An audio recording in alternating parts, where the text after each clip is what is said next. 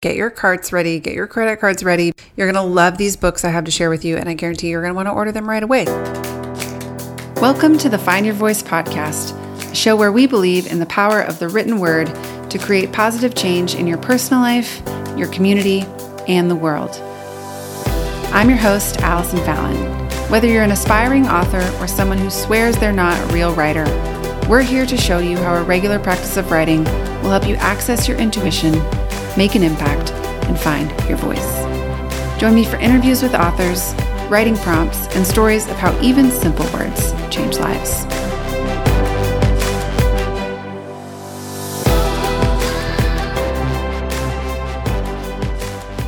Hi, writers. On today's episode of the Find Your Voice podcast, I'm going to answer a question that I get from you all the time. The question is What books should I read as a writer? And part of why I've avoided answering this question is because asking a writer or even a reader to choose their favorite books is, I think, akin to asking a parent to choose their favorite child. It feels basically impossible. But the fact of the matter is, while there are any number of books you could read that could support you in your writing journey, including just whatever books you feel drawn to, there are a handful of books that for me have been particularly supportive and important. So, I wanted to share with you today seven books that I've read that have been really helpful for me, that have definitely informed not only my writing journey, but also the way that I view writing, that writing is an activity that is for everyone, not for a selective group of people. These writers have deeply influenced my way of thinking. They've influenced my own writing, and I know they're going to be highly influential for you too. So, because they're so influential, if you read my books, if you've been following me for any amount of time, you may have heard of these books.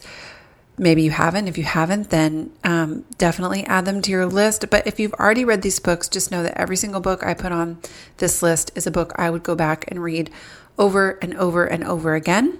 So I hope you enjoy today's episode Seven Books Every Writer Should Read.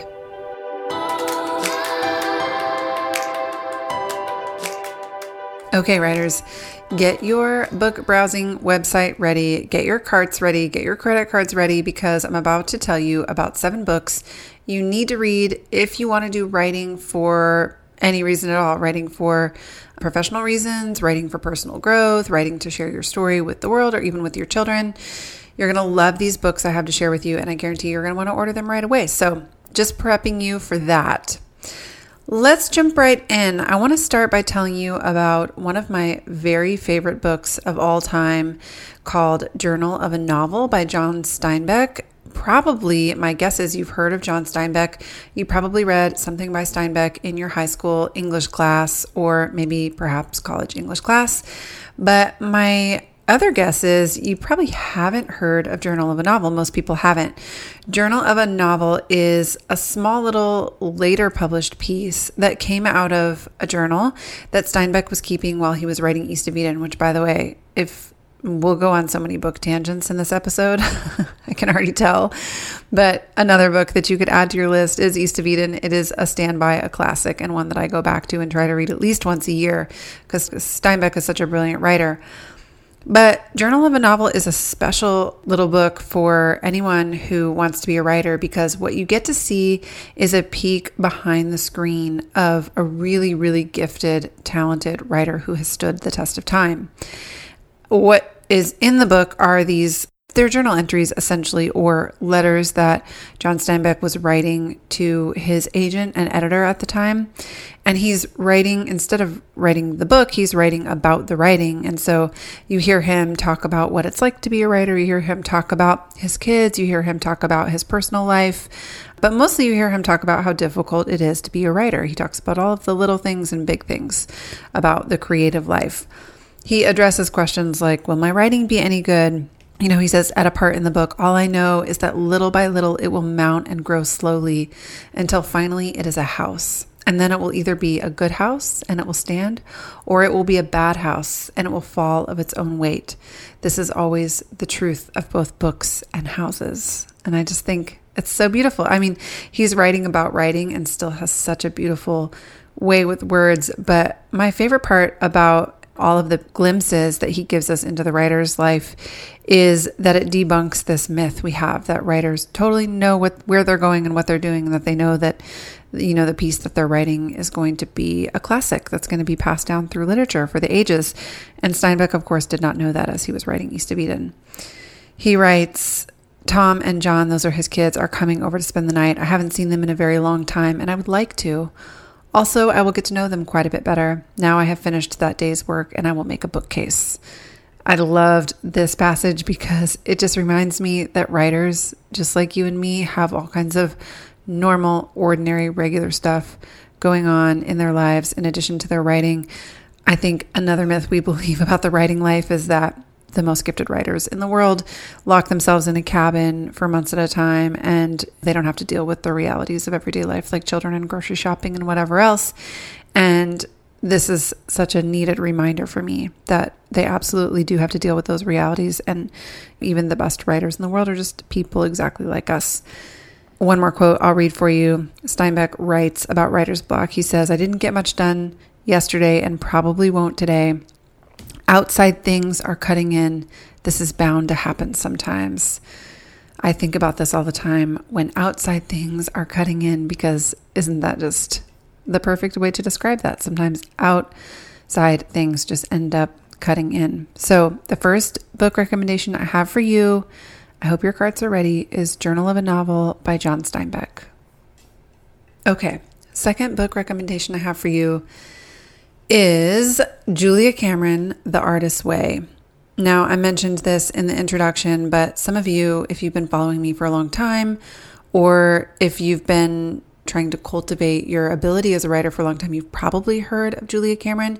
She's had a huge influence on the way that I think about writing. I went through her Artist Way program many, many years ago before I was ever writing in the public eye at all. And I could only aspire to be anywhere in the realm of Julia Cameron. She's not only a very prolific writer who's written books and screenplays and poetry and this incredible program called The Artist Way, but she's also inspired millions of artists to not just not just writers, but artists to use the written word to help them unlock their creative potential.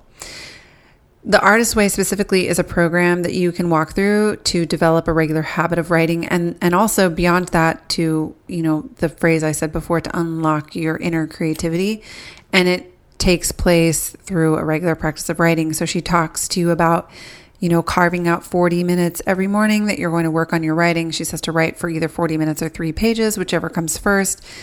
She has you take yourself on what she calls artist dates, which is such a brilliant idea where you take yourself on a date the way that you would take a significant other on a date. You think of something really special that you'd like to do, somewhere that you've been wanting to go, and you carve out the time and take yourself on a really special date. The idea being, she talks about how if we're going to be making withdrawals from the well, that we have to also be filling the well, our artist's well, so to speak. So we have to be putting water in the well if we're going to be taking water out. And we do that through input, like our five senses. So, going to a coffee shop and buying a really luxurious latte for yourself, or taking yourself to a play, or taking yourself to the movies, or taking yourself to a concert, or something like that. Something that we would do for a significant other can be really an important part of how we cultivate our inner artist. She talks about the spiritual path of writing. She's very nondescript about spiritualism, which I find to be really helpful because I have a lot of my, oh, my own baggage around spirituality. And so she's very nondescript, and that feels helpful to me. And then she talks about what she calls creative recovery. She says each of us are creative, and a lot of us have lost our creative selves somewhere along the way. And all of what she writes is just so spot on and so poignant and so important and has had such an incredible impact on me. And by the way, I said there'd be some extra bonus books to add to your list, but a bonus one to add to your list is another one of hers called The Right to Write An Invitation and Initiation to the Writing Life. That's called The Right to Write. So R I G H T to W R I T E. Okay, book number three that needs to be on your list is called The War of Art by Steven Pressfield. I'm always shocked by how many people don't know about this book because I always think of it as kind of a universal book that everybody has read.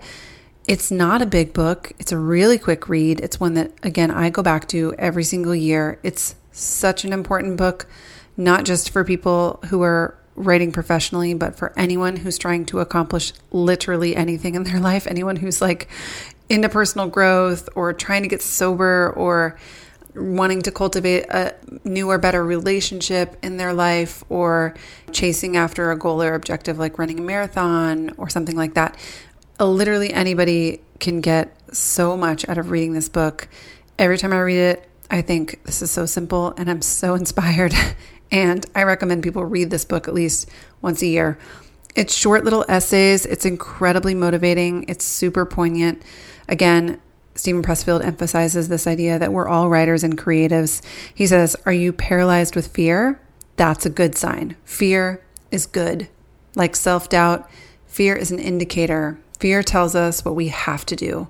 Remember one rule of thumb the more scared we are of a work or calling, the more sure we can be that we have to do it. I love that. And I love how he addresses the excuse that I always talk about when people say, But I'm not a real writer. He says, Are you born a writer? Were you put on this earth to be a painter, a scientist, an apostle of peace? In the end, the question can only be answered by action do it or don't do it. It may help to think of it this way if you were meant to cure cancer or write a symphony or crank cold fusion and you don't do it, you not only hurt yourself, even destroy yourself, you hurt your children, you hurt me, you hurt the planet. You shame the angels who watch over you, and you spite the Almighty who created you, and only you with your unique gifts for the sole purpose of nudging the human race one millimeter farther along its path back to God. Creative work is not a selfish act or a bid for attention on the part of the actor. It is a gift to the world and every being in it. Don't cheat us of your contribution. Give us what you've got. See, like I said, short, pithy, poignant, real like punch in the gut, the kind of punch in the gut that we so often need. And it's such an incredible read. So if you haven't read that one, definitely add it to your list. If you've already read it, go back and read it again. Okay, book number four that you need on your list is called Save the Cat by Blake Snyder. Now, technically, this is a screenwriting book, but I think this book is hugely important, especially if you're trying to tell a personal story. This is one of the many places that I have learned so much about narrative structure and how stories work, which is important because if we understand our lives as stories and we're filtering all of our experiences as stories, it's helpful to know that on a conscious level that this is what a story structure looks like. As we lay out our personal stories on that structure we can actually create and mine meaning out of our stories simply by writing them within that structure that we've unconsciously learned. So blake snyder talks about this structure in the book. He talks about the scenes that are necessary to exist in a story in order for it to work on the screen but I use a lot of what he teaches in our memoir masterclass, for example. You know, we talk about creating an all is lost moment in your story and why this matters. We talk a lot about how a lot of people are living in their all is lost moment, and it isn't until they start to map out their story on this narrative arc that they realize they have the power to move their story from the all is lost moment into resolution. So, this is an incredibly important book. It's a little bit more practical, but Still very important, definitely one worth adding to the list. The fifth book I want you to add to your list is one that you're going to use as a reference book over and over and over again. It's called Stein on Writing, S T I N on Writing. And Stein answers all of the questions that I get asked about writing and writing technique over and over and over again. He answers them better than I could. For example, he talks about developing drama, how to do that, how to create tension in your manuscript, how to write dialogue, how to write a love scene, how to show versus tell, which is a technique that skilled writers use to really take their writing to the next level. He talks about how to create suspense. He has a whole section on fiction. And this is one of those books that I pull off my shelf all the time when I'm working on a piece and really wanting to take it to the next level. So, for example, maybe I'm working on a piece and I feel like some dialogue would really liven up the middle section of a chapter. I'll pull Stein's book out and read the section on dialogue and follow his advice, and it always makes my writing better. So, again, these are questions I get asked all the time by writers. And when I talk about how you don't have to be this talented or trained writer in order to write a story in a way that really inspires people. That's true, but we can all, all of us, no matter how talented or trained that we are, we can always sharpen our skills. And I think Stein does a really incredible job of helping us do that in a concise and interesting way. So grab this book, Stein on Writing, keep it on your shelf as a reference. The sixth book I want you to add to your repertoire is Anne Lamott's Bird by Bird. And my guess is if you've been following me for any amount of time, if you've been writing for any amount of time, if you've been on the planet for any amount of time, you already know about Anne Lamott and you probably already know about Bird by Bird, which is her instruction booklet on writing in life. But if you haven't read this book, you absolutely need to pick it up. It's going to change your life. If you have read this book, this is just your friendly reminder to open it up and read it again. Also, I would be completely remiss if I didn't put Anne Lamott's Bird by Bird on a list of seven books that every writer should own. This is just an absolute must. But I thought I'd let Anne speak for herself, I want to read a small section from her book in chapter called Polaroids because it just made me think about this question that I hear a lot of writers ask when they're working on a project. They're worried at the beginning that the project isn't going to be any good. And so they're asking me, Do you think this is any good? And this is Anne's response to that question. She says, Writing a first draft is very much like watching a Polaroid develop. You can't and in fact, you're not supposed to know exactly what the picture is going to look like until it is finished developing. First, you just point at what has your attention and take the picture. In the last chapter, for instance, what had my attention were the contents of my lunch bag. But as the picture developed, I found I had a really clear image of the boy against the fence. Or maybe your Polaroid was supposed to be a picture of a boy against the fence, and you didn't notice until the last minute that a family was standing a few feet away from him. Now, maybe it's his family or the family of one of the kids in the class, but at any rate, these people are going to be in the photograph too. Then the film emerges from the camera with the grayish green murkiness that gradually becomes clearer and clearer, and you finally see the husband and wife holding their baby with two children standing beside them. And at first, it all seems very sweet, but then the shadows begin to appear, and then you start to see the animal tragedy the baboons baring their teeth. And then you see a flash of bright red flowers in the bottom left quadrant that you didn't even know were in the picture when you took it. And these flowers evoke a time or a memory that moves you mysteriously. And finally, as the portrait comes into focus, you begin to notice all the props surrounding these people, and you begin to understand how props define us and comfort us and show us what we value and what we need and who we think we are. You couldn't have any way of knowing what this piece of work would look like when you first started. You just knew that there was something about these people that compelled you, and you stayed with that something long enough for it to show you what it was about. So I just wanted to share that small tidbit with you as a way to remind you how brilliant Anne Lamott is, and also to say, whatever it is that you're working on, if you're worried it's not going to be any good, you just have no way of knowing that at the beginning. It's your job just to stay with it long enough to find out. Final book for you today, book number seven, that I need you to have on your shelf if you want to be a writer, is a book called If You Want to Write by Brenda Ueland, U E L A N D, Brenda Ueland, a book about art, independence, and spirit. And to give you a sense of Brenda's writing style, it's a little bit old school, so it can be hard to read in places, but I just wanted to give you a sense of really the great advice that she gives in this book. I'm going to read from a chapter that she calls why you are not to be discouraged, annihilated by rejection slips. she says, Sarah McShane finished the account of her trip as the classes went on. I wanted to get her gradually to become freer and more personal. She was like so many gentle and modest people. They mix up the human and the divine ego.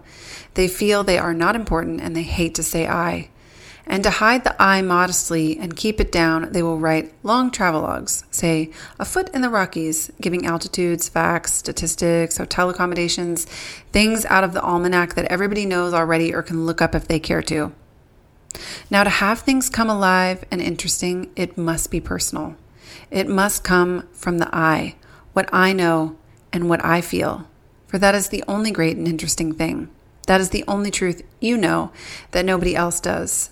Sarah McShane, I wanted to free her into writing more about herself, to speak about herself, and to know that she was important.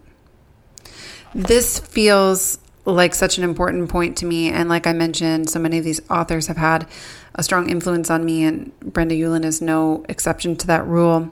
But I talk about this all the time with authors that we work with. People are really resistant to put themselves in the position of hero when they're writing their own story. They feel like writing itself is this self indulgent activity that they really don't have the time for because they have all of these other obligations and people who are depending on them. And they worry about centering themselves too much in the story or talking too much about themselves. They worry their story isn't interesting or all that important. And what I try to convince them of is exactly what Brenda Ueland is saying in this passage, which is the only interesting thing in the world is what you feel, what you know, what you have experienced. So, a reminder to all of us to own our experiences, to share them in a, a way that is not human ego, but a divine ego, just knowing that we are made in the image of the divine, and we have something really interesting and inspirational to share. And lest you think I would leave you without an eighth and final bonus book, I also want you to get a copy of my book, The Power of Writing It Down A Simple Daily Habit to Unlock Your Brain and Reimagine Your Life. You know, all of us have this feeling when we sit down to write our books that the book has been written before and it's been written better than we could have written it. And all these books that I just told you about are all books that I had in the back of my mind that I worried, oh no, I can't write this book because Anne Lamott has already done it and she's done it better, and, and Julia Cameron has already done it and she's done it better, and Brenda Ueland has done it and she's done it better. Steven Pressfield has done it. John Steinbeck has done it. Everyone's done it. They've all done it better than I could. But you'll see when you read The Power of Writing It Down, not only do I hope that you are helped by the step by step process I walk you through to develop a regular practice of writing, to use the infinity prompt, to begin to cultivate your own creative and personal growth through the act of writing. But also, you'll see that a lot of these themes, all of the themes and voices of these other authors, you'll see the way that they have impacted me and they've come through in my own voice in a new and different way. We need to hear things. I've heard several different statistics, but something like eight to 10 times before it really sinks in for us. And a lot of times it can be helpful to hear those things eight to 10 times from different voices and from different people and in different locations. So, The Power of Writing It Down is a book that I wrote to be the 150,000th person who has said writing is important and matters. It's a really valuable tool that you can have in your tool belt, and I wanted to teach you how to use it.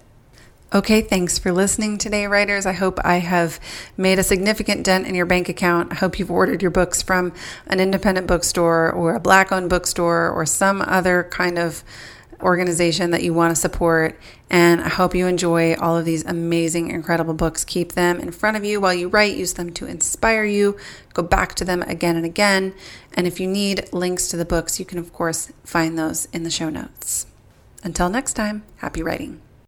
If you have a book you know you need to write, but every time you try to sit down and actually put words on the page, you end up frustrated or confused about what you're actually doing, our Prepare to Publish self study course is an affordable and easy way to finally finish that book you've always wanted to write.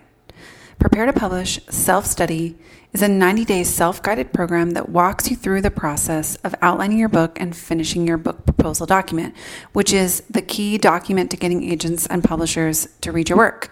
When you sign up for Prepare to Publish Self Study, you get a digital workbook that walks you through the process of outlining your book step by step teaching videos that pair with each of the assignments to make sure you're never confused or lost, and access to our resource library where you can learn things like how to find a literary agent or the differences between self publishing and traditional publishing. At the end of the 90 days, you'll not only have a completed book outline, you'll have a finished book proposal document, which is your golden ticket to securing meetings with agents and publishers. But even more than that, this document is the Bible you will use for writing your book. Imagine a world where you didn't sit around for a decade wondering if you would ever publish your book. What if you could actually finish? That dream is closer than ever with Prepare to Publish Self Study. To get started today, register at findyourvoice.com/publish. Thanks for listening to the Find Your Voice podcast. We hope this inspires you to pick up a pen and start finding the words that will change your life, your community, and your world. If you liked what you heard today, share with a friend, rate and review us on Apple Podcasts, and if you haven't already, check out our website, findyourvoice.com.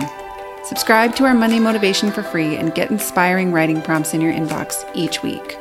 Until next time, happy writing.